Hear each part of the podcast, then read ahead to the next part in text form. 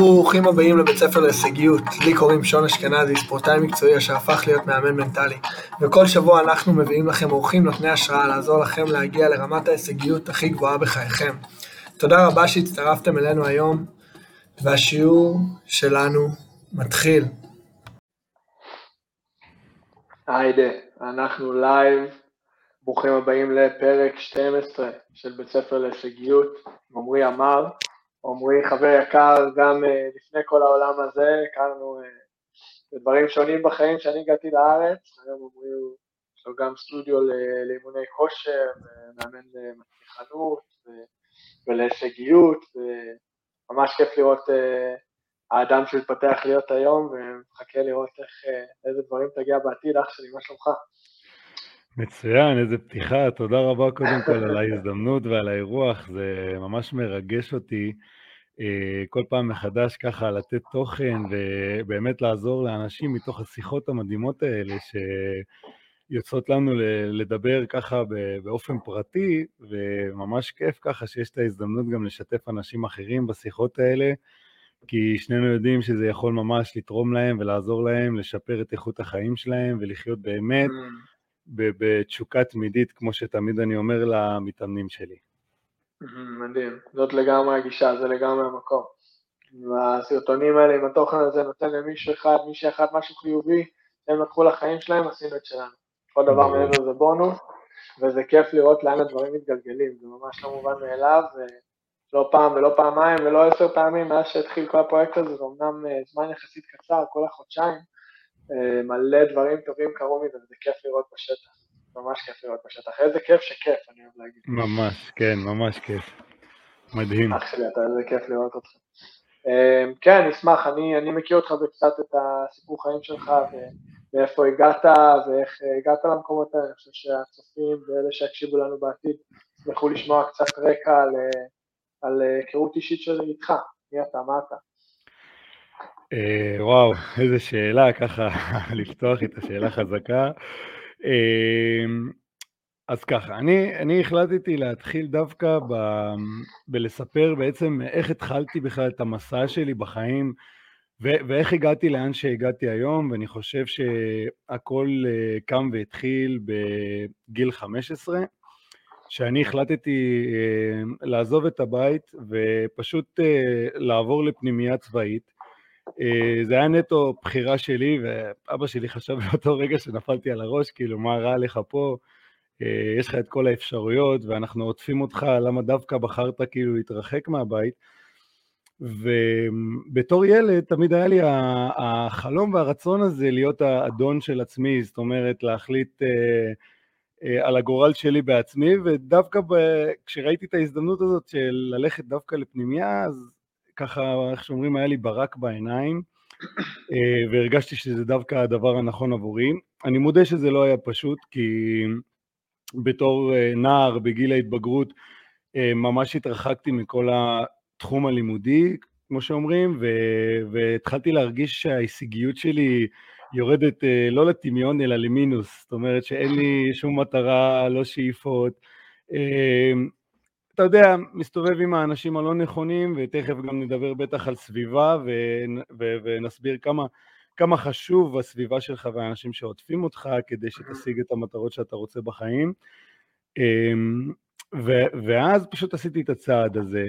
אמ, מודה שזה לא היה פשוט, היו הרבה קשיים ואתגרים בדרך. והגעתי מלהיות אה, נער שעשה כיתה י' פעמיים ואפילו לא יצא עם מבחן אחד של בגרות, זאת אומרת כלום, לא למדתי שום דבר מכיתה ז' בערך עד כיתה י' פעמיים, זאת אומרת חמש שנים שבזבזתי את הזמן בעולם הזה, ופשוט הרגשתי מבוזבז באיזשהו שלב, ו... והשיא הגיע שפשוט אמרו לי, אתה לא רצוי כאן. והחליטו בסוף כיתה י' בפעם השנייה, אה, פשוט להפסיק לי את הלימודים, כי אמרו לי, אה, אם אתה לא מוכן לעמוד בתנאים של המסגרת, אז אה, לא מוכנים פשוט שתהיה פה. ואז באמת קיבלתי את הכאפה הזאת מאוד מאוד מאוד חזק, ואתה מכיר את זה שבתור ילדים תמיד אומרים לנו, תשב עם עצמך, ופעם אחת ולתמיד תחשוב מה אתה רוצה? מה אתה רוצה להיות? מה אתה רוצה להיות שתהיה גדול? כן, מה אתה רוצה להיות שתהיה גדול, ו... ו... וזה היה ההזדמנות הראשונה שלי, שבאמת אמרתי, יאללה, בואי ניקח את המשפט הזה ברצינות. ואני נכנס לחדר, נועל את הדלת, ואני לא יוצא משם עד שאין לי תשובה. עכשיו, זה לא... כמה אתה אז? בן 18 היית? אה, לא, הייתי באזור כמעט 17, 16-17 כזה. אה, ו- ובאמת, זאת אומרת, לא חיפשתי איזושהי תשובה של מקצוע ספציפי שאני רוצה ללכת אליו, אה, אבל חיפשתי תכלית, באמת, מה, מה אתה אוהב לעשות, מה, מה הדברים שעושים לי טוב. וכשנכנסתי פשוט נעלתי את עצמי לחדר הזה, אני זוכר שזה היה 24 שעות שפשוט לא יצאתי משם, והייתי כל כך נחוש באותו הרגע, כי הכאפה הזאת שקיבלתי של אתה לא רצוי במקום שכל כך רציתי להיות בו, אז זה עשה לי טלטלה מאוד רצינית, נגיד, נקרא לזה ככה, והייתי חייב mm. תשובות. והייתי חייב תשובות, והייתי חייב את זה לעצמי יותר מאשר לסביבה שלי. עד אותו, עד אותו רגע בחיים אני מגדיר את זה שדי פעלתי בשביל אחרים, די פעלתי mm. בשביל לרצות את ההורים, די פעלתי בשביל לרצות את הסביבה והרצון של הסביבה שנמצאת מסביבי. כל הזמן רציתי לרצות אותם ואף פעם לא הרגשתי מסופק כי אתה מכיר את זה, כאילו אנחנו חיים בסביבה כל כך מלחיצה שכולם מדברים על. הישגיות ו... וכל פעם שמשיגים איזה משהו גדול, במקום לעצור שנייה ולשמוח ולחגוג את זה, אז מה יאללה, הדבר הבא? מה הדבר הבא ואיך לגדול עוד, ועכשיו שזה מבורך, זה לרגע, אני לא מזלזל ב, ב, ברצון להתפתח, אבל טעות הנפוצה שבאמת אנחנו לא יודעים להוקיר לעצמנו רגע על מה שעשינו, לא יודעים להוקיר mm. על הדרך שכבר עברנו עד היום, אה, ופשוט חושבים קדימה, כל הזמן חושבים על העתיד, תקועים בעתיד ושוכחים לחיות את ההווה. ובאותם 24 שעות אני חושב שממש חייתי את ההווה שלי עם עצמי.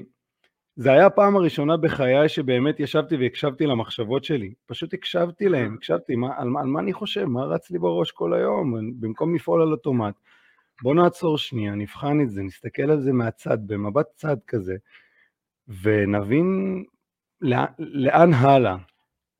ואני פשוט יצאתי עם החלטה באותו הרגע מהחדר הזה, שלא משנה מה, אני לא הולך להיכשל, כי כשנכנסתי לפנימייה, היו שלוש דמויות מאוד מאוד דומיננטיות בפנימייה, והם היו מתוכנו, זאת אומרת חלק מהחניכים, שהם היו קצת יותר כאילו בוגרים, שכבה של אה, י"ב, ואנחנו היינו אז בכיתה י',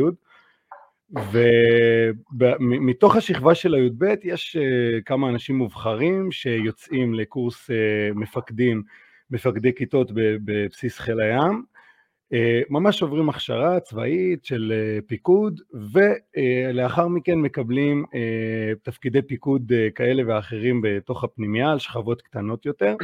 זה מין מערכת תמיכה של ה... זאת אומרת של התלמידים המובילים בפנימייה, איך לעזור לאנשים החלשים ולהרים אותם דרך דוגמה אישית ואני מאוד אהבתי את זה ומתוך הגוף הזה שנקרא מ"כים יש שלוש דמויות שהם, הראשון זה ראש המ"כים, זה בעצם המפקד הבכיר של אותו גוף, אה, ויש את השליש מתחתיו שזה הסגן שלו, ויש את השלישה מתחתיו שהיא גם הסגנית שלו וגם אה, אה, המנהלת כביכול והאחראית על כל הבנות בפנייה. Okay. ואני, אתה יודע, ככה, שראיתי את הדבר הזה וראיתי איך אותו ראש מ"כים עומד כל בוקר במסדר ומעביר מסדר ל-470 תלמידים, זה מעמד מצמרר. פשוט רציתי להיות שם, כי ידעתי שלמעמד הזה יש, יש דרך מסוימת שצריך לעבור ו, וצריך להיות ראוי, זאת אומרת יש לך דברים מסוימים שאתה צריך להוכיח שאתה טוב בלימודים, שאתה משדר באמת דוגמה אישית ברמת הלבוש וכמה אתה מדוגם, כי אז היינו עם מדים צבאיים. אמ, ההתנהגות שלך, ההשתתפות שלך בפעילויות חברתיות מחוץ לשעות הלימודים, אה, המון המון פרמטרים שהיית צריך לעמוד בהם, ובאמת היית צריך להוכיח את עצמך ולעבור דרך מאוד ארוכה במשך שלוש שנים, כדי אה, להגיש מועמדות בכלל לתפקיד הזה, ואז יש בחירות, ובצורה דמוקרטית בוחרים אה, את המנהיג. זאת אומרת, זה, זה כל כך כיף, okay. אוקיי. שאתה נבחר על ידי כולם, ורציתי להיות הנבחר על ידי כולם.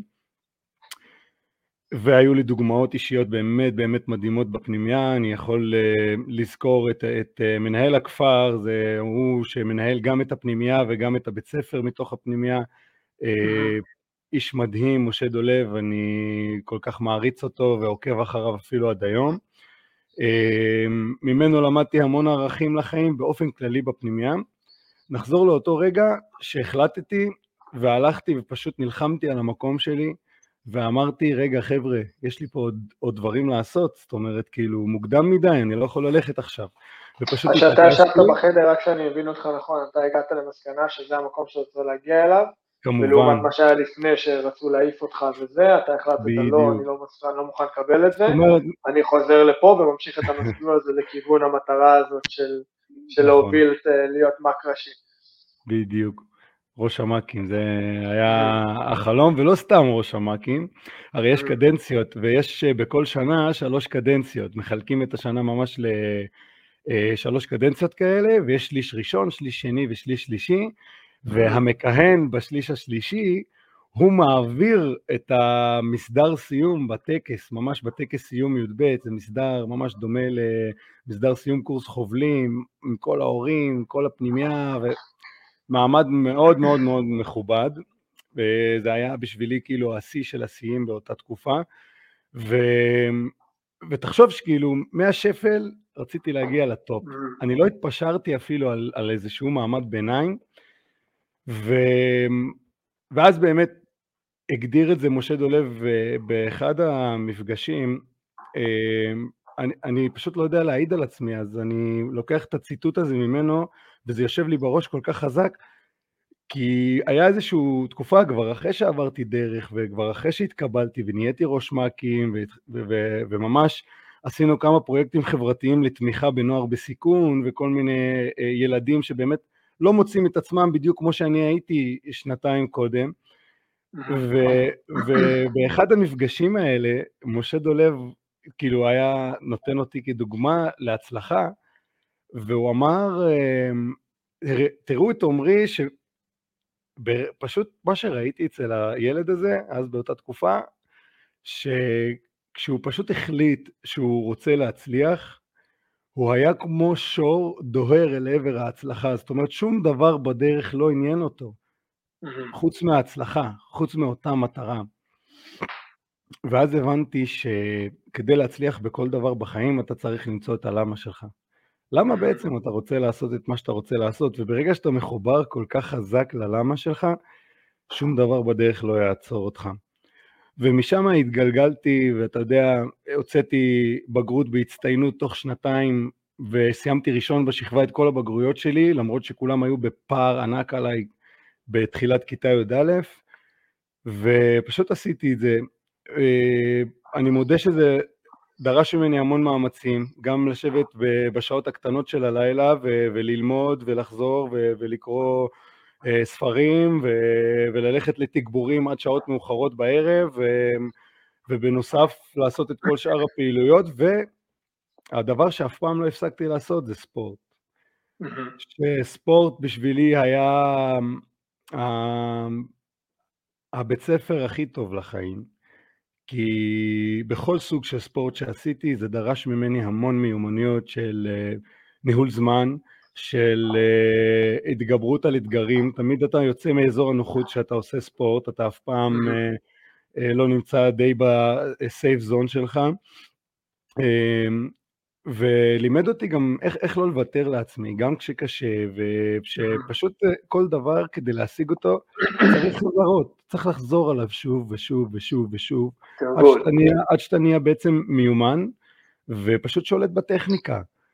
ובדיוק כמו בספורט, לקחתי את זה לחיים והמשכתי להתגלגל, אמ, אז עדיין אחרי כיתה י"ב הלכתי על רצון ההורים, כי לא כל כך, אתה יודע, אחרי שאתה עוזב מסגרת כזאת עוצמתית, אה, הייתי ממש אבוד אה, בקטע של מה הלאה, כאילו וואו איזה אופוריה, השגתי את ההישג הכי משמעותי וגדול שהעסיק אותי במשך השלוש שנים האחרונות, ואוקיי, סיימתי את זה, מה עכשיו? פתאום הגעת אליו, כאילו מה השלב הבא? מה עכשיו? פשוט נגמר הבית ספר, יוצאים לחופש. יוצאים לעולם. ואתה לא יודע מה לעשות. אתה יודע שאתה הולך להתגייס, אבל עד הגיוס אתה לא יודע מה לעשות, ומה אחרי הגיוס, וללמוד או לא ללמוד, אתה פשוט מתחיל לשאול את עצמך מיליון ואחת שאלות, לברי מזל מאיתנו, כן? יש כאלה שפשוט לא שואלים שאלות וזורמים, וזה נמשך ככה עד גיל מאוד מאוחר, ופשוט מתעוררים מאוחר או לא מתעוררים בכלל, שזה חבל ועצוב. אבל אני פשוט לא, מאותו רגע שהבנתי שכדי להצליח בחיים אני צריך מטרה, אז פשוט לא הרפאתי ורציתי כל הזמן לשים לעצמי מטרות חדשות.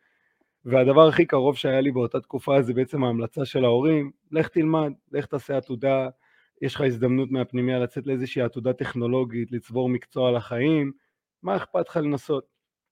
אמרתי יאללה, ניסיתי, עשיתי הנדסאי מכונות במשך אה, שנתיים במסלול מקוצר מאוד אינטנסיבי, אה, לאחר מכן התחלתי לעבוד בתעשייה בתור הנדסאי מכונות, אתה יודע, בין לבין עבודות סטודנטיאליות, נפגשנו שם באחת העבודות האלה, ומסעדות, ברמנים, כל מיני כאלה. אמ, ואני מודה שגם בתקופת הלימודים הייתי צריך כדי לקלקל את כל הלימודים והשכר דירה ולחיות אה, באמת ככה רחוק מהבית, לעבוד באיזה שלוש עבודות וללמוד ועד השעות הקטנות שבלילה ואפילו להמשיך לעשות את מה שאני אוהב ולהתאמן ולא לוותר על זה גם בתוך כל האתגרים האלה. ו... וזהו, ואחרי שעבדתי שלוש שנים בתעשייה עד שהגעתי לשחיקה, שהבנתי שחיי העבודה בישראל לוקחים אותך למקום של אה, רוטינה שוחקת, אה, של יוקר מחיה שהולך ומתגבר, והמשכורות די נשארות אותו דבר, ואני פשוט לא, לא הסכמתי להמשיך להיות בינוני ולהיות כמו כולם. והבנתי שכדי להיות יוצא דופן, אני צריך לעשות מהלכים יוצאי דופן, שאני לא יכול לפעול כמו כולם ולצפות שאני באמת אהיה איזשהו מצליחן ו, ולהצליח uh, להשיג הישגים שהם יותר גדולים מאחרים אם אני נוהג כמו כולם. ואז שוב התחלתי לחפש, ושוב התחלתי לשאול את עצמי, מה אתה רוצה, מה התכלית שלך, מה אתה רוצה לעשות, אז הבנתי שאני רוצה להיות עצמאי, אמ, שאני פשוט לא רוצה להיות שכיר, אה, לא כי אני לא יודע לקבל פקודות, ההפך, כל העבודות השכירות שעשיתי לימדו אותי המון בחיים, ואני מאמין שבכל מקום וכל עבודה שאתה עובר בחיים שלך אתה יכול ללמוד משהו. אה, אחרי שהבנתי, אה, אחרי שעבדתי שלוש שנים בתעשייה, והבנתי ש... מה, שזה לא מה שאני מחפש בעצם, שקשה לי כל היום לעבוד עם מכונות ואין לי דינמיקה בעבודה, ושאני רוצה לעשות משהו הרבה יותר גדול מזה, אה, ובאמת לעשות משהו משמעותי עם החיים שלי, והבנתי שהדרך היחידה לעשות את זה זה הדרך של העצמאות, אה, והחלטתי להיות עצמאי בעצם ולפתוח עסק. אה, העסק הראשון היה עסק של שיווק באינטרנט, שעשיתי בו כסף ממש לא רע, אבל שוב, הייתי צריך לעבוד עם מחשבים, ולא היה לי דינמיקה בעבודה, והייתי די תקוע עם עצמי מול המסך, וזה לא עשה לי את זה. אה, רציתי משהו אחר, משהו שאז באותה תקופה לא ידעתי, ו... ואז אמרתי מה אני יודע לעשות, השתמשתי במיומנויות שלי שבעצם הפרקטיות של אה, עבודה עם הידיים, שאני יודע לעבוד עם הידיים, פשוט פתחתי עסק של שיפוצים באותה תקופה וניסיתי ככה להיכנס לעולם השיפוצים, אגב, גם שם עשיתי כסף לא רע בכלל, אבל שוב, לא, לא הייתי מסופק ו, ולא מצאתי את הלמה שלי שוב, שהיה לי אז באותה תקופה אה, של הפנימייה, שבאמת היה משהו שהחזיק אותי כל הזמן הזה, שאמר, בוא, ת, תשאף לשם, זאת התמונה, היה לי תמונה ברורה מול העיניים של מה אני רוצה, ופתאום, ממש שנים אחר כך, לא היה לי תמונה ברורה ולא ידעתי איפה אני הולך להיות, וזה תסכל אותי כל הזמן לחשוב על הדבר הזה של מה אני עושה? מה התכלית שלי? לאן אני מתקדם? כאילו, לאיזה כיוון? מה, אני פשוט הולך? לא, זה, זה אוטומטי מדי, זה משעמם מדי בשבילי. אני... זה לא משמעותה של הצלחה בעיניי, רק uh, לעשות כסף ו- וכדי לחיות והכול, ופשוט ללכת ולא להשאיר אחריך כלום. ואני החלטתי שאם אני, ביום, אני, אני לא רוצה שיגיע היום הזה ש, שאני יודע שאני הולך ל... ל לזוז ולפנות מקום מהעולם הזה, ו- ושאנשים לא יזכרו אותי, ש- שאני לא אשאיר כלום אחריי, זה, זה פשוט תסכל אותי, ולא יכולתי לחיות עם העובדה הזאת. והתחלתי שוב לחפש, ובאותה תקופה היה לי שיחה עם חבר מאוד טוב, אה, שהוא אמר לי בשיחה הזאת, בואנה, כאילו, אתה, אתה מתאמן כל החיים, למה שלא תלך להיות מאמן כושר? ובאותה תקופה, ואז הוא אמר לי, כאילו, מה אכפת לך, מקסימום אם לא תעסוק בזה, לפחות אה, יהיה לך ידע, בשביל עצמך אתה תדע יותר טוב. אתה גם ככה צריך את זה, אתה גם ככה אוהב את זה, אז מה אכפת לך? אמרתי לו, יודע מה, יאללה, זורם איתך. אז שוב חזרתי לעבודות סטודנטיאליות כדי להחזיק את עצמי בזמן, בזמן הלימודים, ועשיתי את הקורס הזה אה, במשך עשרה חודשים, אה, קורס סופר מעניין, ואני רוצה לה, לדבר רק על, ה, על היום הראשון של, אה, של המפגש, אתה יודע, שכל האנשים בפתיחת שנת הלימודים יושבים עם אה, נשיא המכללה, והוא מתחיל לדבר, ואתה יודע, אה, לאחל לנו הצלחה ושנה חדשה, וכל המצגות על וינגייט ועל על הישגיות, ואני זוכר שבאותו רגע ישבתי בכיסא ופשוט היה לי צמרמורות בגוף ודמעות בעיניים. אני אשכרה הבנתי באותו רגע, וואלה, כאילו זה מה שחיפשת, זה, זה בדיוק מה שאתה רוצה, זה בדיוק מה שאתה רוצה לעשות, וואו, כאילו, איזה, איך אפשר כאילו ש... זה, זה פשוט החזיר אותי לאותה נקודה של אותם 24 שעות שפתחתי את הדלת ויצאתי מהחדר, של אותה תשוקה חזקה של, של וואו, מצאתי את שלי ואני יודע מה אני רוצה לעשות. ו... ואחר...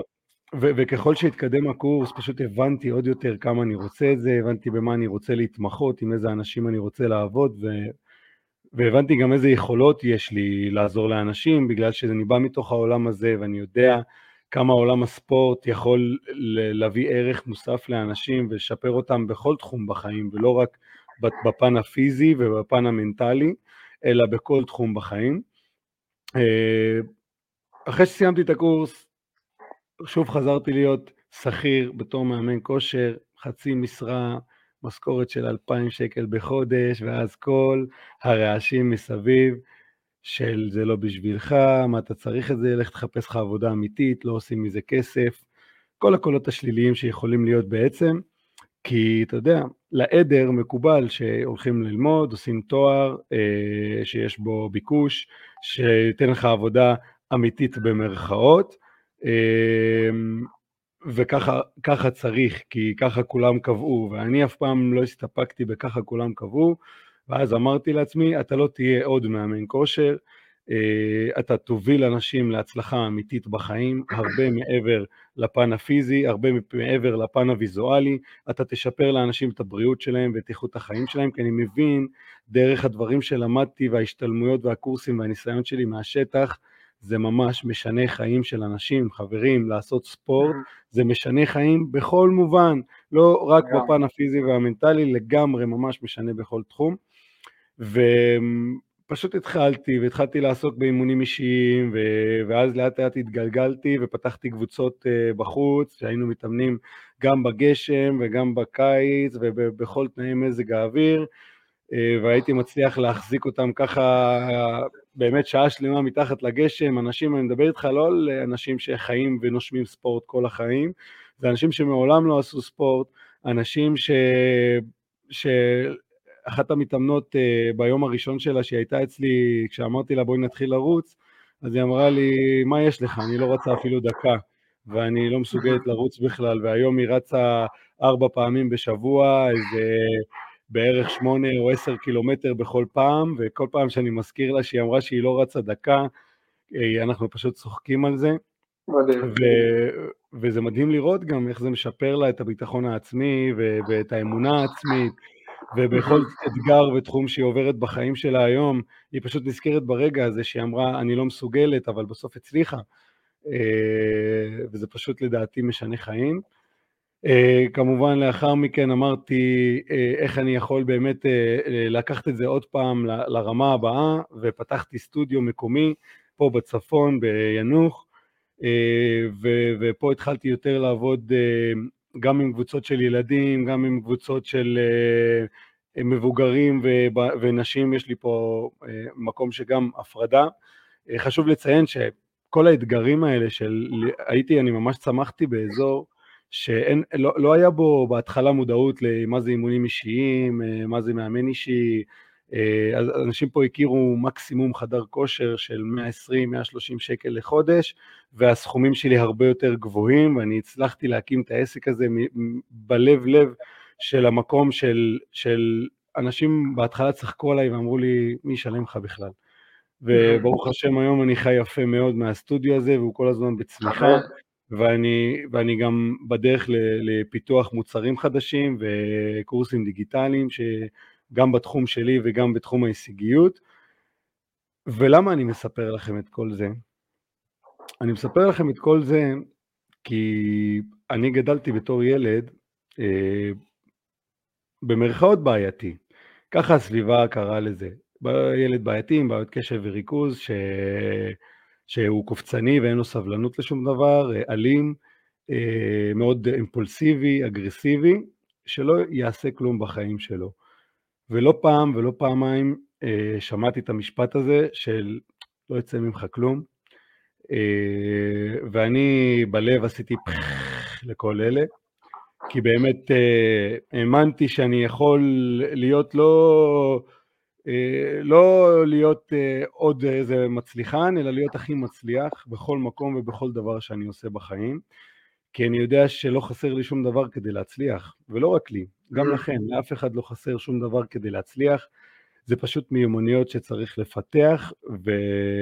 ולתחזק לאורך השנים, אה, וזה פשוט עובד, חברים, ולא צריך להמציא את הגלגל מחדש, ופשוט ממעקב פשוט אחרי אנשים מצליחים, הבנתי את ההרגלים שלהם, הבנתי מה הם עושים, מה, מה בעצם, איך הם חושבים, איך הם מדברים, מה, מה הם עושים כשהם קמים בבוקר ומה הם עושים כשהם הולכים לישון, איך הם משווקים את עצמם ואיך הם מדברים מול קהל, ואימצתי לעצמי הרבה מתוך התכונות האלה. אמ, והנני כאן, כל הזמן ממשיך להתפתח ולצמוח. מגניב, אחי. מלא, מלא פרטים, מלא, מלא סיפור, אבל באמת יש לך סיפור חיים מיוחד. ואני מכיר אותך קצת תודה, אישית, תודה. זה, אבל גם אני, זה תמיד כיף אה, לארח פה אנשים, אפילו שאני מכיר אותם אישית וללמוד עליהם עוד, אה, ולשמוע מאיפה הם מגיעים, וזה בעצם מה שיוצר אותנו כבני אדם ומה עושה אותנו מיוחדים. אז רגע, אז היום, שאתה מגדיר את זה בעצם בשטח, איך אתה מגדיר את עצמך? אני מאמן ועוזר לאנשים אה, לחיות אה, בתשוקה ועוצמה תמידית ולשפר את איכות החיים שלהם. ואת כל זה אני עושה אה, דרך תוכניות ליווי אה, בעולם הכושר הגופני, עולם התזונה ועולם ההתפתחות האישית. מדהים, מדהים. ואם היינו יכולים לשים ככה, רשמתי לי פה כל מיני שאלות, אם היינו יכולים לשים ככה את, ה, את האצבע על אה, מה לדעתך אולי הכי עזר לך להשיג את הדברים האלה שהצלחת להשיג בחיים שלך. במיוחד מההתחלות האלה, מי כמוני מכיר, ובטוח שהמון מהצופים ומהקשבים יכולים to relate, איך שלא אומרים את זה בעברית, אה, להתחבר לזה גם, שכל החיים אמרו לנו, תהיו ככה ותהיו ככה, ובלי מילים גסות שמנו על כולם אה, משהו, mm-hmm. והמשכנו בדרך שלנו, ובסוף הגענו. מה, מה אתה חושב הדבר שהכי עזר לך בתהליך שלך להשיג את הדברים שהשגת בחיים שלך? למען האמת זה, זה לא דבר אחד, אבל אני אגיד את הדברים העיקריים שלדעתי הובילו אותי ועזרו לי באמת להגיע לאן שאני היום. אמ, אז הדבר הכי חשוב אה, שהתחלתי ממנו בעצם את כל הדבר הזה, זה הלמה שלי. בכל דבר שאני עושה בחיים אני מחפש למה אני עושה את זה, אני באמת מוצא לעצמי מטרה ברורה שאני יכול לכמת אותה, אני ממש שם את זה מול העיניים ו, ופשוט שם את זה בכל מקום מולי, אם זה במסך טלפון, אם זה תולה את זה על כל מיני מקומות uh, בבית, אה, אם זה כותב את זה בפתקים ובהערות שלי, שם לעצמי תזכורות ביומן, אה, אל תשכח את הלמה שלך, שהוא ומפרט, אה, כי בעיניי החיבור הזה ללמה שלך מוביל אותך לא להתייאש ומוביל אותך להתגבר על אתגרים ו- ולהמשיך פשוט לפעול, וזה הדבר הראשון. והדבר השני שהוא משמעותי לא פחות, זה הסביבה. אני חושב שהסביבה הקרובה שלך זה הדבר שהכי מעצב אותך ואתה בלא מודע אה, קולט אה, מלא מלא מלא דברים מהסביבה שלך שהם משפיעים עליך אה, מבלי שאתה שם לב ולכן חשוב מאוד לעטוף את עצמך בסביבה איכותית, ואם אנחנו נהיה יותר ספציפיים, סביבה שכבר השיגה את מה שאתה רוצה להשיג, או שהם קרובים לזה, או שהם פשוט ליוו אנשים שהשיגו את מה שאתה רוצה להשיג, uh, אז זה מאוד חשוב, כי בסופו של דבר, uh, זה, משפט מאוד ידוע, אה, אני לא יודע לצטט מי אמר אותו ראשון, אבל הרבה הרבה אומרים אותו, מצליחנים בעולם, שהחמש אנשים שמקיפים אותך פשוט מעצבים אותך. ובעממיות תמיד קראנו לזה, כאילו, תגיד לי מי החברים שלך, אני אגיד לך מי אתה. לא סתם הפתגמים האלה לא הומצאו, זה, זה ממש אמיתי. חשוב מאוד להקיף את עצמך באנשים איכותיים, באנשים שבאמת... אה, יהיו, ו- וגם למה צריך ללכת רחוק, רואים את זה, כאילו תראה בסביבה של אה, עוני, uh, יש פשע, יש עבריינות, בסביבה של uh, uh, uh, חינוך וסביבה מטופחת שיש בה הייטקיסטים למשל, אז אתה רואה שגשוג, אתה רואה אנשים פורחים שם, אנשים מצליחים, אנשים גודלים, אז uh, חשוב מאוד uh, להקיף את עצמך בסביבה שלך. Uh, ולא להיות קורבן, לא להגיד אה, זה מה שעשו לי, זה מה שההורים אה, שמו אותי שם.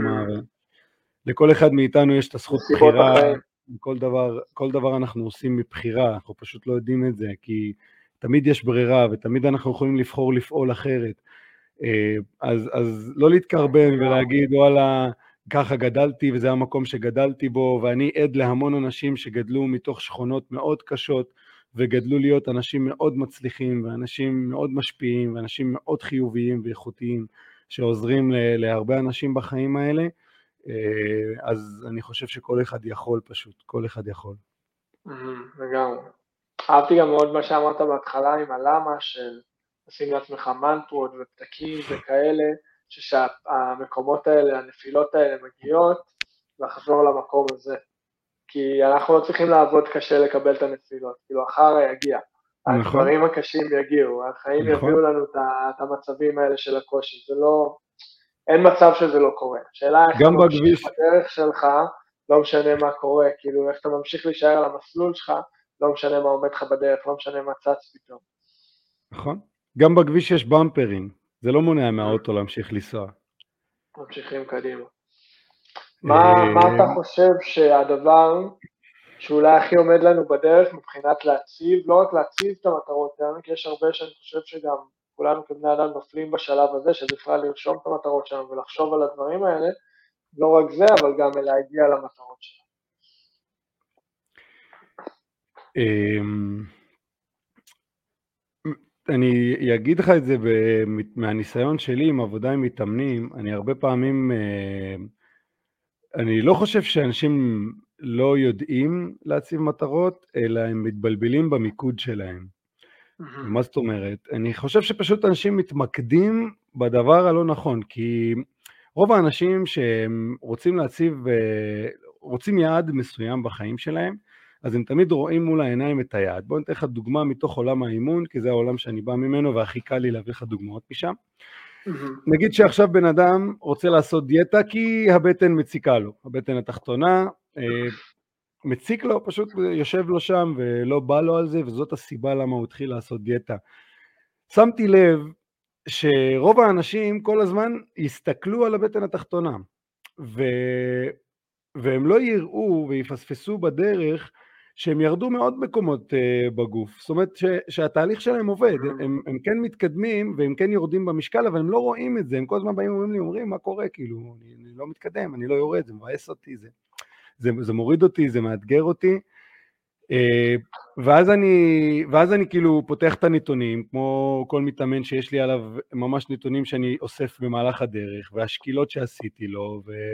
והמעקבים שעשיתי עבור, ואני אומר לו, דווקא אצלי, אתה מופיע שאתה מתקדם, כן ירדת באחוזי שומן, כן ירדת במשקל, אה, בקצב הנכון, אה, כן העלית מסת שריר במקביל, אה, אה, זאת אומרת, אזורים מאוד מאוד, אה, אזורים אחרים בגוף שלך השתפרו, אבל יכול להיות שהבטן התחתונה ייקח לה עוד זמן, ומה שצריך פשוט לעשות זה להמשיך בתהליך מספיק זמן, עד שזה יורד. והרי אין לנו שליטה מאיפה ירד השומן, זה משהו גנטי, ו... וזה צריך פשוט להמשיך, ו, וזה הקושי של אנשים, באמת להתמיד, כי הם רוצים הכל כאן ועכשיו, מהר. אה, וזה בגלל עידן האינטרנט ועידן הטכנולוגיה שהביא לנו הכל בקלות, אה, ושכחנו באמת שכדי לה, להחזיק דברים איכותיים, צריך לעבוד בשבילם. אני לא מכיר הצלחה בן רגע, אני לא מכיר בן אדם שקם בבוקר ופתאום הוא מוצלח. גם אנשים שירשו מיליונים מההורים שלהם, הם למדו מאוד קשה איך לתפעל את המיליונים האלה, ואם לא, אז רובם קרסו, אה, ופשוט. איבדו את כל הכסף אחרי שההורים שלהם נפטרו, וכל דבר בחיים דורש מיומנויות, דורש ללמוד, ללמוד ולהשקיע. אה, אני, אני חושב שזו טעות מאוד נפוצה לצפות אה, לכאן ועכשיו, ו, ולהסתכל תמיד על המטרה הגדולה מונע מאיתנו לראות את ההצלחות הקטנות שבדרך. אז טכניקה מאוד מאוד מאוד טובה שאני משתמש בה, זה פשוט לפרק את המטרה הגדולה לתתי מטרות קטנות. Uh, המנטור שלי, רונן דוידוב, uh, הוא, הוא מגדיר את זה בצורה מאוד יפה ואני רוצה לצטט אותו כאן. Uh, הוא אומר לי כל הזמן, תחשוב כמו מרתוניסט ותפעל כמו ספרינטר. ומה זה אומר? מרתוניסט, אה, הוא עובר קילומטרים רבים, שהוא עובר דרך מאוד מאוד מאוד ארוכה.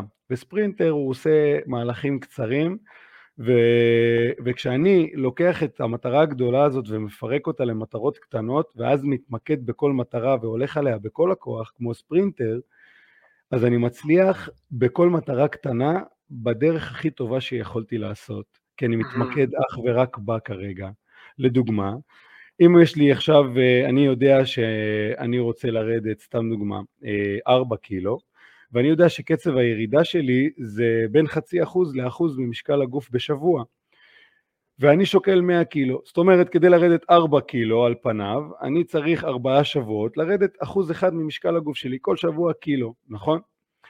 אז במקום לבוא ולהגיד, אה, יאללה, אני עכשיו אעשה אה, כסח, מפסיק לאכול לחם, מפסיק לאכול אה, פחמימות, לוקח תה ירוק כל היום וקפה כדי לסתום את התיאבון, עושה צום לסירוגין, כל השיטות והדברים שיש, אנשים מתחילים להכניס לעצמם לחיים, ובבום, משנים את כל אורח החיים שלהם, ואז כמובן שזה לא מחזיק מעמד, והם נופלים מאוד מהר. העקשנים מתוכם נופלים תוך שלושה חודשים, אבל הרוב בחודש הראשון פשוט לא מחזיקים מעמד כי זה מתיש ואי אפשר להתמיד בצעדים קיצוניים לאורך זמן. ואני אומר להם, למה שלא תתמקדו בכל שבוע בנפרד? בואו ננסה להוציא את המקסימום מכל שבוע, תיקחו כל שבוע כזה, ותשאלו את עצמכם מה הולך להיות לי השבוע. אם אתם רואים שיש איזשהו אירוע מתוכנן, אז תבואו, תשאלו אותי, עמרי, יש לי אירוע ביום כזה וכזה, מה עליי לעשות? איך אני נוהג? איך אני פועל לפני האירוע? ואז אנחנו נטפל בדבר הזה ספציפית לפני האירוע. נכון, או נניח שאתה יודע שיש יום הולדת למישהו קרוב במשפחה, ואתה יודע שביום הולדת אתה רוצה לכבד אותו, וגם בא לך לחגוג, לחגוג ולאכול את העוגה בסוף, אז פשוט מאוד, שואלים אותי מה לעשות. ואז אנחנו מטפלים נקודתית בדבר הזה.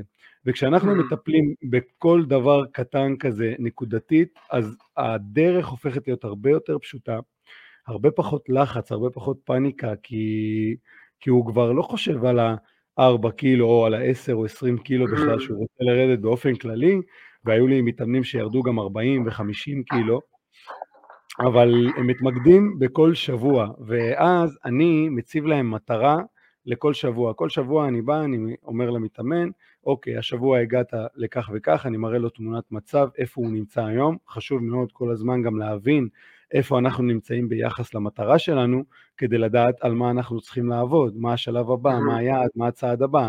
אחרת אני הולך לאיבוד ומתפזר. ואז כשאני משקף לו מצב קיים, אני אומר לו, אוקיי, איזה יופי, כמובן מפרגן על הדברים שצריך לפרגן, כמובן מעיר על הדברים שצריך לתקן, כי אם אנחנו לא נשתפר מהטעויות שעשינו בשבועות שלפני, יהיה לנו מאוד קשה להתקדם ולעשות תוצאות טובות יותר בשבועות הבאים. אה, אז לכן, לומדים מהטעויות, אה, משקפים מצב קיים, ואז פשוט מציבים את היעד הבא, אבל לטווח הקצר. עוד הפעם, אה, כמובן שיש תוכנית גדולה, שאני מסתכל על התמונה הגדולה ואני רואה נגיד הבן אדם רוצה לרדת 10, 20 קילו, לא משנה כמה, ואז אני יודע כמה הוא שוקל, מה קצב הירידה הרצוי, ומשם אני מפרק את זה לתתי מטרות קטנות של כל שבוע או כל יום, אה, ממש שהוא ידע לפעול בטווח הקצר, מה לעשות עכשיו, ולא אה, יאללה, אני צריך לשנות את כל אורח החיים שלי, ואני צריך להפסיק לשתות, ואני צריך להפסיק לבלות, ואני צריך להפסיק לאכול, וצריך להפסיק אה, את זה ואת זה ואת זה. אני פחות דוגל בזה, אני יותר דוגל בלעשות את הדברים בכיף, לעשות את הדברים ממוקד בצורה טובה ביותר, ו... ו... וה... והניסיון מוכיח שרק ככה זה עובד ורק ככה משיגים מטרות באמת איכותיות ובלי פאניקה. באמת אני רואה מהמתאמנים שלי שהם פשוט כיף להם. היה אחד המתאמנים שפשוט אמר לי, בואנה איזה כיף זה לעשות דיאטה, כאילו אני מדבר איתך על בן אדם שעבר איזה 30 סוגים של דיאטות בחיים, לא, כאילו הוא סבל והוא, אמר לעצמו למה אני צריך את זה ואני אשאר שמן כל החיים שלי ולא אצליח לרזות, אבל פתאום הוא רואה שכן אפשר אחרת, אפשר גם ליהנות מזה ואפשר uh, גם לעשות את זה בצורה כיפית ונינוחה וככה הוא בן אדם שלעולם לא עשה ספורט, בגיל 30 מצא את עצמו פתאום חצי שנה והוא לא יכול להיפרד ממני היום. מדהים, מגניב, הכי אהבתי את זה שכאילו החשיבה הזאת של חשיבה של מרתוניסט, חשיבה של מרתון ועשייה של ספרינט. חשיבה לטווח ארוך ועשייה לטווח קצר.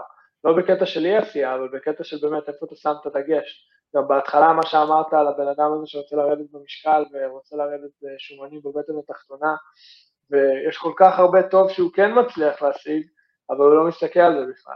הוא כל כך ממוקד מטרה בדבר הספציפי הזה שהוא רואה כשלילי, ושם הוא נותן את כל תשומת לב והאנרגיה, שכל התהליך מרגיש לו כביכול חסר אונים.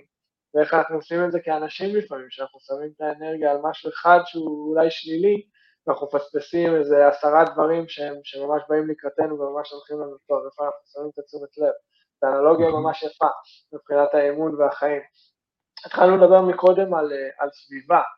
אה, רשמתי לנו פה איך הסביבה שלנו יכולים להשפיע לטובה ולרעה על השגת מטרות שלנו, ואיך אנחנו מנווטים את הסביבה הזאת לקדם אותנו במקום לעצור אותנו. כמו שאמרת מקודם, אני גם מאמין גדול בזה, זה להאמין או לא להאמין זה לא רלוונטי, זה בעצם מה שקורה בשטח. הסביבה שלנו יוצרת את מי שאנחנו, רק עניין של זמן. החמישה אנשים, באמת, המשפט הזה שהחמישה האנשים הכי קרובים אלינו, זה בעצם מה שאנחנו נהפוך להיות, לטובה ולרעה. איך אנחנו מנווטים את הדבר הזה? ואולי יש דברים, אני יודע, הרבה אנשים, לפעמים אנחנו, כמו שאתה אמרת ואני חוויתי, ואני חושב שכולנו חווינו בצורה אחת או אחרת של לעשות דברים בשביל אחרים. ואולי ללמוד להגיד לא לפעמים. איפה אתה חושב ש... אנחנו צריכים ככה לנווט את זה לטובתנו, במקום שזה יעצור אותנו.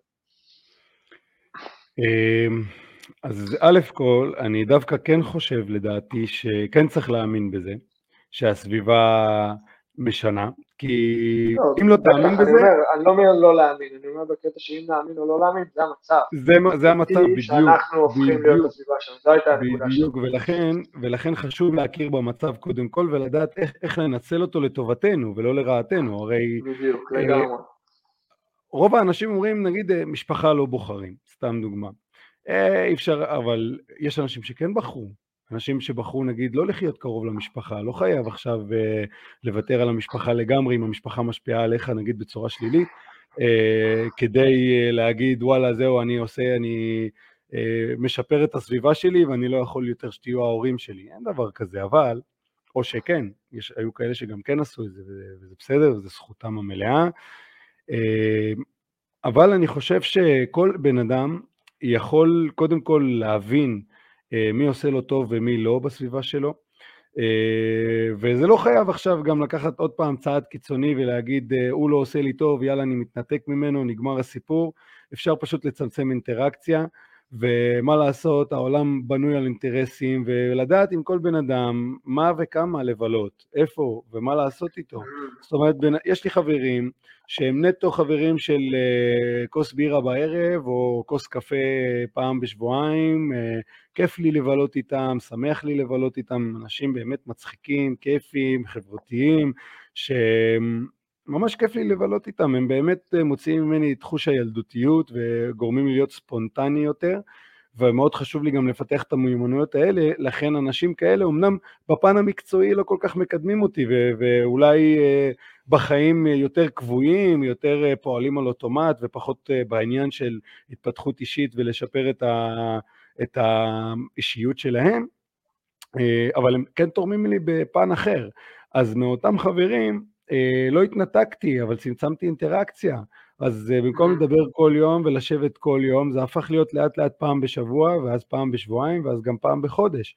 אבל זה הכל בסדר, עשיתי את זה ברוח טובה, בצורה, לא פגעתי באף אחד, ולא נתתי ביקורת שלילית על אף אחד למה אני לא רוצה להיות או כן רוצה להיות בסביבה שלו. אני פשוט עשיתי את הבחירות שלי, הבנתי מי האנשים שיותר כדאי לי להסתובב סביבם, מי האנשים שיותר כדאי לי לשמור על אינטראקציה ישירה ויומיומית איתם, כי הם אלה שבאמת תומכים בי ועוזרים לי ומשפרים אותי בחיים שלי ומלמדים אותי דברים. חדשים. אה, ומי אותם אנשים שתמיד ימצאו את הלמה לא, למה זה לא יעבוד. למה, למה אחרים ניסו ולפניך, עזב אותך, זה ככה. אני קורא לזה שותי אנרגיה, יש אנשים שמביאים לך אנרגיה ולהסתובב נכון, ממש נכון. מחדש לך את המצברים, ויש אנשים שלפעמים במודעות או בלא שותים ממך אנרגיה.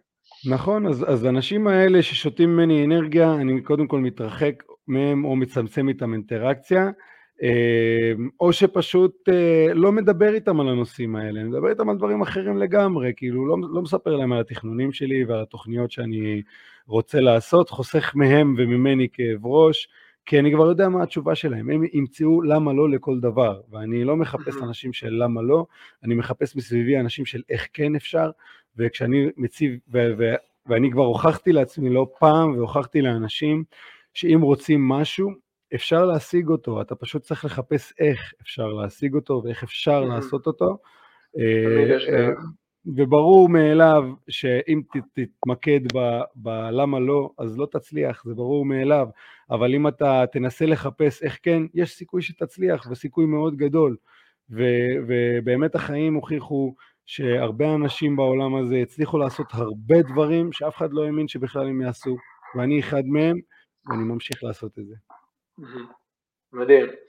אנחנו דיברנו קצת בזמנו על, על כל העניין הזה של היכולת דמיון שלנו וה-visualization והיכולת הזאת, אה, איכשהו קוראים לזה בעברית, של אה, לצייר משהו בראש, של mental imagery וזה. מה אתה חושב על היכולת הזאת בין הדמיון שלנו והחשיבה שלנו על עצמנו לבין ההצלחות שאנחנו חווים בחיים. אה, אז קודם כל, זה לא רק מה אני חושב, זה ממש מבוסס מחקרית ש... שבדמיון אפשר לייצר מציאות דרך הדמיה, דרך ממש לדמיין דברים מסוימים. ושוב, אני לוקח אותך לעולם הספורט. לקחו ספורטאים, חיברו אותם למכשירים שמראים תגובה חשמלית בשריר, זאת אומרת, אם השריר מקבל פקודה או לא מקבל פקודה, אה, וראו, אה, וביקשו כאילו מאותם ספורטאים לדמיין את המסלול שלהם, נגיד אם זה נהג מרוצים, אז שידמיין את, ה, את המרוץ ואת המסלול שהוא הולך לעבור, אם זה אצן מרתון, אז לדמיין איך הוא רץ ובאיזה קצב, וממש איך שהוא יתאמן באימונים, רק לעצום את העיניים ולדמיין את זה, ואז זיהו שאותם אזורים במוח שעובדים בפועל אה, תוך כדי אותה פעילות, ממש פועלים גם תוך כדי הדמיון. Mm-hmm. זאת אומרת, אני, אני מדמיין את, ה, את המסלול והמוח ממש חושב שאתה באמת עובר את זה. המוח לא מבין אם אני באמת עושה את הפעולה או רק חושב עליה או רק מדמיין אותה. לכן, והיה עוד איזשהו מחקר אגב על אושר, ש... שאחת התוצאות שהיו שם, שמספיק שתחייך במשך שתי דקות, גם אם זה פיקטיבי, אה, ואתה פשוט תהפוך להיות מאושר יותר. זה שהם שמו להם את העיפרון, אני זוכר שהיה מחקר עם... כן, כן, שמו את העיפרון, נכון, כדי לגרום להם לשמור על החיוך, והמצב רוח שלהם, ואפילו הורמונים של שמחה הופרשו באופן אוטומטי במוח, כי המוח באמת חשב שהבן אדם שמח, למרות שהוא, יכול להיות שהוא היה במצב רוח... שום דבר לא השתנה בשטח. אה, ויש משפט מאוד מפורסם שאומר, אה, fake it until you, you make it, make it. זאת אומרת, בדיוק, אה, ת, תזייף את זה עד שאתה תשיג את זה, עד שתאמין בזה, ו, ופשוט תמשיך להאמין, כל הזמן תדמיין. אני נניח, המוח לא יודע להבדיל. כשאני, כשאני חולם על איזה אוטו, מפואר שאני רוצה לנסוע בו כשיהיה לי מספיק כסף לקנות אותו, אז אני פשוט, קודם כל, כשאני נוסע ברכב שלי, אני ממש מדמיין את הרכב ההוא, ולא את שלי. אני לא נמצא ברכב שלי, אני ממש נמצא ברכב החלומות שלי, וכדי להגביר את החוויה, אני אוהב ללכת ולעשות נסיעות מבחן על הרכבים האלה, ופשוט מהנסיעת מבחן אני מרגיש את החוויה. וכל הזמן מדמיין את החוויה הזאת בכל פעם שאני עולה על הרכב. כל פעם שאני עולה על הרכב שלי, אני, אפילו את הסמל, אני מדמיין שזה הסמל של הרכב שאני רוצה, ו- ו- וזה מצחיק אפילו, גם אם ה- יש לי כפתורים ולא טאץ', אני מדמיין שאני לוחץ על טאץ' ולא על כפתורים בכלל. ו- וזה פשוט עובד, זה עושה לי טוב, אני מרגיש באמת אני, שכיף לי לנסוע ברכב שלי, וזה נותן לי חוויה רצינית. ואני גם רואה איך זה משפיע עליי בחיים, ההדמיה הזאת של... זה לא רק רכב, זה בכל דבר, גם זה לדמיין את הבית שאני רוצה mm. לחיות בו, וזה לא חייב להיות רק דברים פיזיים. אני יכול להגיד לך שאחד החלומות הכי, הכי גדולים שלי זה להופיע על במות גדולות ולהרצות ולתת ערך לאנשים ולכמה שיותר אנשים. אז אה, לא יודע אם אתה מכיר אה, או ראית את ה... אה, אתה מכיר את הלהקה קווין, נכון? Mm-hmm. אה, אז, אז המופע פרישה שלהם היה כזה מטורף, שמראים כאילו, גם ראיתי את הסרט שלהם של בוהמיאן אה, רפסודי, אה, עשו סרט עליהם, נראה לי בנטפליקס, ופשוט רואים מלא קהל כמו נמלים, מטורף. בוודסטוק אז. ורואים איך כל הקהל מריע להם, ו, ולחשוב שזה... כולה ארבעה סטודנטים שהתחילו משום דבר, כאילו התחילו ככה בהפסקות לנגן ולהלחין שירים וסתם כזה לשיר ביחד לחבר'ה ולשיר במועדוני לילה ולשיר בכל מיני אירועים אחרי הלימודים כדי להחזיק ולתחזק את הלימודים שלהם, הם הפכו להיות כאלה להקה ענקית ונחשקת. אה, וכל כך הרבה אנשים אוהבים אותם, אפילו עד היום, אין אחד שלא יודע מי זה קווין, כאילו, ואני מרחם על מי שלא יודע, כי הסיפור הסיפור שלהם כל כך, כל כך חזק, ו... ואני, כל פעם שאני עוצם את העיניים כדי לדמיין את הבמה הזאת, שאני אעמוד עליה, אני רואה את הבמה, את אותה במה שהם עמדו עליה. ואני רואה את כמות האנשים שנמצאים וצועקים לי, ו... ו... ואני פשוט, זה ממלא אותי. זה כאילו גורם לי להרגיש שאני עכשיו נמצא שם, אני, אני שם, אני על זה. ו... ו... וזה נותן לי אנרגיה, זה נותן לי דלק להמשיך. אה, זה גורם לי להאמין שוואלה זה אפשרי, כי, כי, אני, כי, המוח, כי המוח שלי מאמין בזה, אתה מבין? אני, אני, מבחינתי אין אופציה אחרת, כאילו אני שם, אני כבר עכשיו, אני כבר עכשיו נמצא שם, אז אין אופציה אחרת. זה כמו בי"ב עם, המאקים, אין, אין אופציה נכון, אחרת שאתה לא נכון, מגיע לתפקיד. אין אופציה אחרת שאני לא מגיע, אני ראיתי את הטקס הזה בדמיון שלי כל יום וכל לילה, אז אני יודע שזה פשוט הופך את זה לאפשרי יותר, כי כשהמוח שלך מאמין שאתה יכול להגיע לשם, אז הוא ימצא את הדרכים להביא אותך לשם. ו- וזה לא רק המוח, כמובן, כי יש לנו גם את כוח המשיכה בעולם הזה, ומי שמשתמש ב... ב... בידע הזה של כוח המשיכה, פשוט uh, הופך את החיים שלו להרבה יותר פשוטים, כי דברים שאתה מאמין בהם, אתה מזמן אותם אליך, ויש על זה את הספר הסוד, עכשיו יכולים לקרוא לזה כוח המשיכה, קרמה, אלוהים, כל אחד יכול לקרוא לזה איך שהוא רוצה, אבל זה פשוט קיים, וזה קיים גם בכל הדתות וזה קיים בכל התרבויות של פעם, וכולם האמינו שפשוט כדי לייצר מציאות, מחשבה מייצרת מציאות, אז תחשוב על הדברים, תדמיין אותם, תאמין mm. בהם, תדמיין אותם, כאילו fake it until you believe it, כאילו פשוט תזייף את זה לעצמך, עד שתאמין שזה אמיתי, זה חזק, זה קורה, אתה נמצא שם, והעולם יוביל לך דברים שיובילו אותך למטרה שלך, זה פשוט מאוד. מדהים. זה כאילו נשמע כזה פשוט שאנחנו מדברים על זה ופותחים את זה, וזה נטו על אחריותנו לקחת את, הדבר הזה ולרוץ איתו ולתרגל אותו. האמת שאני חושב שזה באמת פשוט, זה פשוט, זה פשוט טכני, טכני, ללמוד את הטכניקה, לבצע, פשוט לחזור על דברים שאתה לא צריך, כן, להתמיד. זה, אתה פשוט צריך לשכפל את מה שאחרים כבר עשו, אתה לא צריך להמציא שום mm. גלגל מחדש. את הגלגל מחדש. נכון, הרבה, תחפש איפה האנשים, מי אלה האנשים שהשיגו את ההישגים שאתה כבר רוצה להשיג, פשוט תשכפל אותם ותתאים את זה לעצמך, כמובן תמציא את עצמך בתוך הדבר הזה.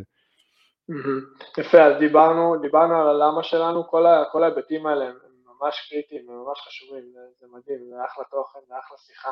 דיברנו על הלמה שלנו, דיברנו על הסביבה שלנו, דיברנו על היכולת הזאת לדמיין, לדמיין את הדברים, לדמיין את עצמנו מצליחנים ואיך אנחנו רוצים שהדברים ייראו בעתיד ולאן אנחנו מכוונים. אני רוצה שגם נדבר על החלק האחרון שאמרת שהוא אולי הוא קצת יותר תמוה ברגש, אולי הוא קצת, אני יכול להגיד מניסיון אישי, אולי הוא קצת משהו שיותר קשה לנו לגעת בו מול עצמנו, אבל הוא משהו שהוא כל כך, כאילו יש לו השפעה כזאת ענקית על החיים שלנו, ואני אשמח שניכנס גם לזה, זה הקטע של הלקיחת אחריות, לקיחת אחריות על החיים שלנו, הלהימנע בקורבנות הזאת.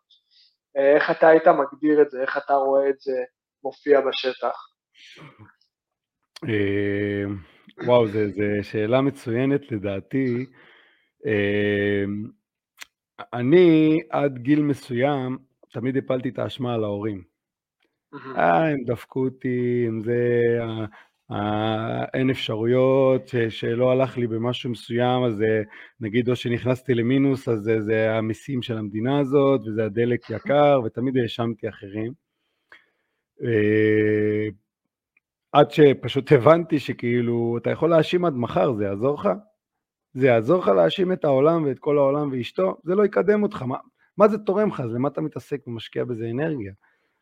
אז במה כן, אז במה כן? ואז התחלתי לשאול, אז במה כן להשקיע אנרגיה, אם לא בזה, אם לא לבכות כל היום ולהאשים את כל העולם, אה, אז התחלתי להשקיע את האנרגיה שלי באיפה אני לא בסדר, איפה, מה בי מונע ממני להצליח, מה, איזה הרגלים יש לי שמעכבים אותי.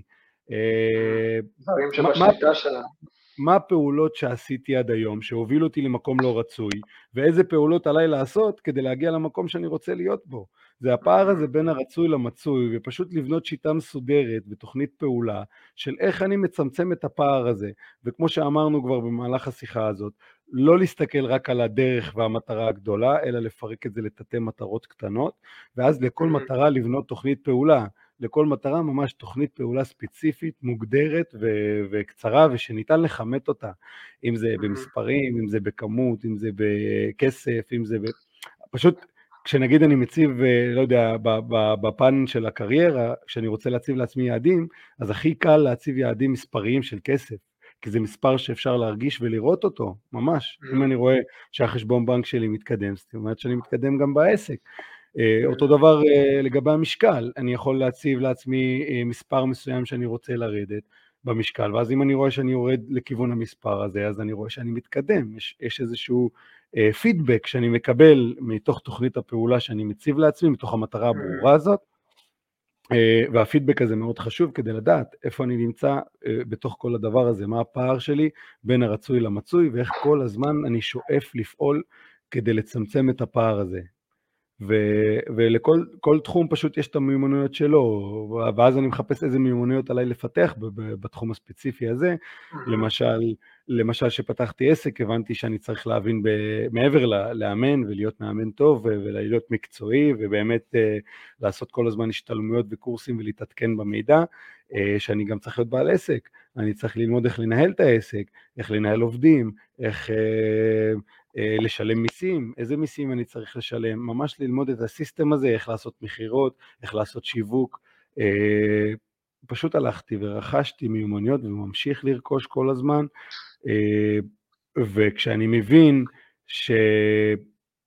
שהכוח בידיים שלי, כי לי יש כוח של השפעה על החיים שלי, אני יכול להחליט איך החיים שלי ייראו, אז זה הופך להיות הרבה פשוט, כאילו, לא משנה מה קורה, נגיד, קח איזה דוגמה בעסק שלי, כאילו, לא משנה מה קורה לי בעסק, אני זה שלוקח את האחריות, גם אם העובדת שלי פישלה, היא לא אשמה, אני זה ש... האחריות היא שלי, זה העסק שלי, ואני זה שצריך לדאוג לתת מספיק כלים למאמנת, ואני זה שצריך לדאוג לתת לה מספיק ידע ודרכי התמודדות עם מצבים מסוימים, כדי שהיא תיתן את המענה ללקוחות שלי. היא לא אשמה, כן. אני זה שאשם. אשם במרכאות כמובן, כן? אם אני כן. אשם ואתחיל לבכות על זה שאני לא, אשם, לא, לא זה כלום. אבל אה, אם אני מבין שעשיתי טעות, זאת אומרת זה בעצם טעות, נגיד לא לימדתי את המאמנת אה, איך, איך אה, להעביר שיעור מסוים, אז זה, זה אחריות שלי, ואז אני מבין שמתוך זה אני לא לימדתי אותה, אז אוקיי, איך אני מלמד אותה עכשיו, בונה ממש תוכנית מסודרת, קובע איתה פגישה ויושב ומלמד אותה את הדברים שהיא לא יודעת, במקום לנזוף בה ולצאת עליה וסתם להרוס מערכת יחסים שיכולה להניב לי ולהניב לה. בדיוק המקום הזה של לחזור למקום של דברים שהם בשליטתי. ההפך מקורבנות של להגיד שכך וכך קרה חיצוני ממני ואין לי שום שליטה על זה ועכשיו אני אחיה מהמקום של איזה, איזה חרא שזה ככה, איזה באסה שזה ככה ואני אקרא את החיים שלי לפי זה, תמיד לחזור למקום של מה בשליטתי, איפה אני יכול להשפיע פה על המצב, כמו שאתה אומר, לקחת חושב... למשל אחריות בעסק ולקבל החלטות בהתאם ומה אני יכול עכשיו לעשות קצת שונה שיקדם אותי ולא איזה משהו חיצוני ממנו שזהו, זה המצב עכשיו, שום דבר לא ישתנה. איפה אני יכול עכשיו לעשות שינוי? מדהים. אני, אני חושב ששנת הקורונה המחישה לנו את זה מאוד יפה, כי אה, שנת הקורונה זה הרי מקרו, זה דבר שהוא לא בשליטה של אף אחד, זה קרה וזה נפל על כולם, ולאף אחד לא היה שליטה. ותראה איך היו הרבה אנשים שנכנסו לדיכאון ולא ידעו מה לעשות וירדו מתחת לקו העוני, ואיך יש אנשים שהצליחו לשגשג אפילו ולגדול בשנת הקורונה והביאו רעיונות חדשים ופשוט העסיקו את עצמם בדברים חדשים והמציאו את עצמם מחדש במקום ליפול לתוך המקום הקורבני הזה של אוי זה נפל עליי, זה באסה, אין לי מה לעשות, זה גדול ממני, לקחו לי את העבודה שלי, הוציאו אותי לחל"ת, אני יצאתי לחל"ת בדיוק כמו כולם בזמן הקורונה, ואני יכול להגיד לך שאומנם עברתי קשיים כלכליים, אומנם ההכנסה שלי ירדה משמעותית בשנת הקורונה, אבל ידעתי להתמודד עם זה כדי לא רק לשרוד את התקופה הזאת, אלא גם להצליח להתקדם בתקופה הזאת, והצלחתי להתקדם והצלחתי ללמוד דברים חדשים, אה, והצלחתי גם ללמוד מטעויות שעשיתי בשנת הקורונה, זאת אומרת שהסתכלתי עליה בדיעבד לאחור, אז ראיתי גם מה לא עשיתי, ראיתי מה הייתי יכול לעשות אחרת. ו...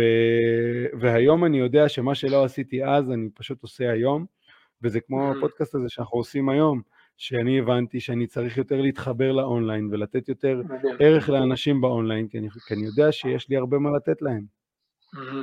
היה לי גם מהמקום הזה, זה, זה מדהים כמה דבר שהוא כל כך שלילי ואנחנו לא לרגע לוקחים מהעובדה שאנשים חולים ואנשים אה, נפגעים מהדבר הזה וזה, זה שם אותך במקום מול עצמך, שלאן אתה לוקח את זה? האם אתה עכשיו אומר, אלה הנסיבות, והחיים שלי חרא, וזה באסה שהדברים ככה, ושום דבר חיובי לא יצא מהדבר הזה, והחשבון בנק שלי, והבית שלי, והעבודה שלי, והפרנסה שלי, ואלף מיליון דברים אחרים שנראים שליליים באותו רגע, או אם אתה לוקח את זה למקום של אוקיי, זה המצב החיצוני, אבל מה עכשיו בשליטתי שאני יכול לעשות קצת אחרת כדי להתקדם.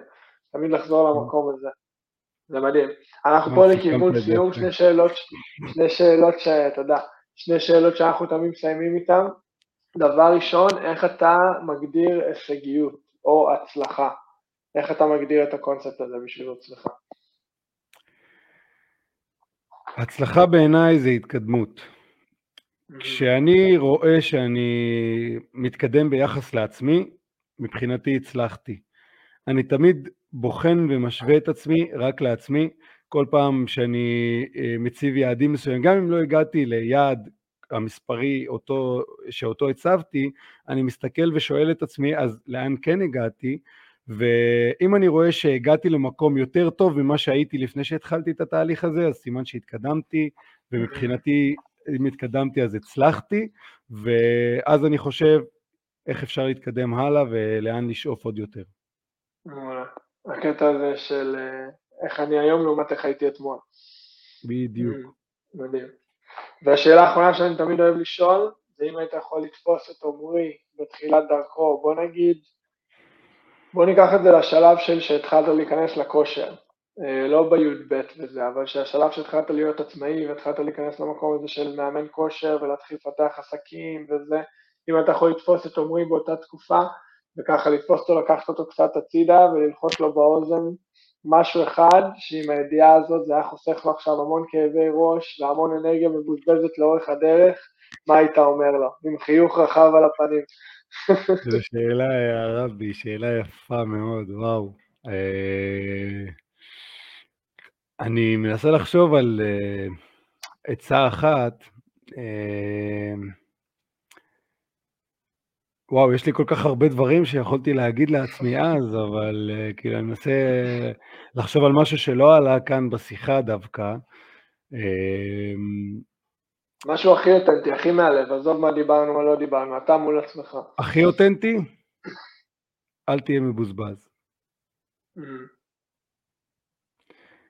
פשוט אל תהיה מבוזבז, אל תבזבז את עצמך, כי בכל אחד מאיתנו יש משהו גדול שהוא יכול לתת ולהעביר הלאה לעולם הזה וליצור שינוי משמעותי בעולם, גם אם זה בחייו של אדם אחד, כי שינית אחד, שינית עולם ומלואו, אה, ויחפשו את הדבר הזה, ולדעתי פשוט תוציאו אותו החוצה, ותהפכו להיות פשוט הגרסה הכי טובה של עצמכם, כי כשאתם תעשו את זה, זה יביא לכם את הסיפוק הכי גדול בחיים, ויגרום לכם להרגיש מאושרים בכל דבר שתעשו, ופשוט אה, הסיפוק הזה גורם לכם, אחרי, אחרי זה שום דבר לא משפיע עליכם, כי כשאתם mm. מסופקים, שום חרא לא חודר אותך, ושום במפר בדרך לא מפריע לך, ושום מכשול לא מייאש אותך, כי אתה נהנה מהדרך, ואתה mm. יודע שאתה עושה את זה למען משהו מסוים.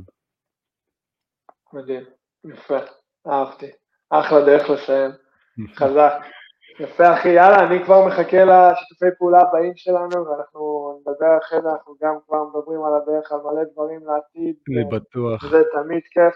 רוצה להוקיר באמת, להוקיר לך תודה על, על, על מי שאתה ומה שאתה, אחי, ויצא לי לחוות אותך יחסית בקטנה, החיים שלנו ככה התחברו נקודתית לאורך הדרך, וזה מדהים איך יש סיבה לכל דבר. ברור. אבל באמת, הדרך שעשית עד היום, והדרך שאתה עושה והדרך שתעשה בעתיד, זה באמת כיף לראות, ואני רואה את עצמך כבר, אני רואה אותך כבר על הגל ובדרך להגיע לכל המטרות האלה שאתה מציב לעצמך, וזה כיף לראות, זה כיף לראות אנשים כמוך, ותמיד כיף לשמוע אותך. תודה, ממש תודה, ואני גם רוצה לנצל את הבמה גם להודות לך, באמת, שזה לא מובן מאליו, זו זכות ענקית עבורי, שנתת לי את הזכות הזאת להעביר את הידע הזה לכמה שיותר אנשים, ואני מאוד מעריך את, הפ... את הפעולות שאתה עושה, אתה באמת, אה, קיבלתי ממך דוגמה אישית ממש טובה, של אה, כמה זה פשוט לקום ולעשות, ואני הרבה זמן חושב לעשות פודקאסט, ופשוט לא עשיתי את זה עד היום, ואני לא מבין למה. אז uh, ממש מודה לך, קיבלתי ממך את ההשראה, שאני בטוח שאני אעשה את זה, ותמשיך, תצליח, ואתה באמת נותן פה עוד תוכן. אנשים שמקשיבים לנו צריכים להבין כמה כוח יש בדבר הזה וכמה תוכן אדיר יש בדבר הזה, והקשבתי קצת לכמה פרקים קודמים, אני מודה, רק לפני כמה ימים נחשפתי שיש לך פודקאסט, ו- וזה הדהים אותי, ובאמת אני אומר לאנשים שמקשיבים לנו עכשיו ושיקשיבו לנו בהמשך, אה, תמשיכו ללמוד ותמשיכו לשאוף, תמשיכו להקשיב אם זה לפודקאסטים, אם זה לקרוא ספרים ואם זה אה, ללכת להרצאות ולכנסים, תעבדו על עצמכם, כי בן אדם ש, שמשפר את עצמו פשוט אה, חי בעוצמה ו, ופשוט נותן אור והשראה להרבה אנשים מסביבו. חזק, בדיוק כמו שהגדרת את זה מקודם, תמיד להשוות את עצמנו לך היינו אתמול. איך אנחנו, האם גדלנו, האם, אה, האם גדלנו, האם הרחבנו את האופקים שלנו, האם למדנו והשכלנו. מדהים אחי, תמיד כיף לדבר איתך, ומחכה לדברים שנעשה בעתיד. פרק 12 עם עמרי אמר, מדהים. אה, יאללה, עד הפעם הבאה. עד הפעם הבאה. תודה לך. תחיו בעוצמה, להתראות. אמן, אמן. יאללה, לילה טוב. ביי, לילה טוב. זה היה עוד פרק של בית ספר להישגיות, כיף שנשארתם איתנו עד סוף הפרק. מקווה שנהניתם מהשיחה שלנו. אם לקחתם משהו לחיים האישיים שלכם מהשיח הזה, אני מפציר בכם לשתף את הפרק הזה עם מישהו אחד או שניים, עם העוקבים שלכם, או עם כל מי שהפרק הזה יכול לתרום לו או לה. תודה שהצטרפתם אלינו היום, שיהיה שבוע נהדר ונתראה בפרק הבא של בית ספר להישגיות.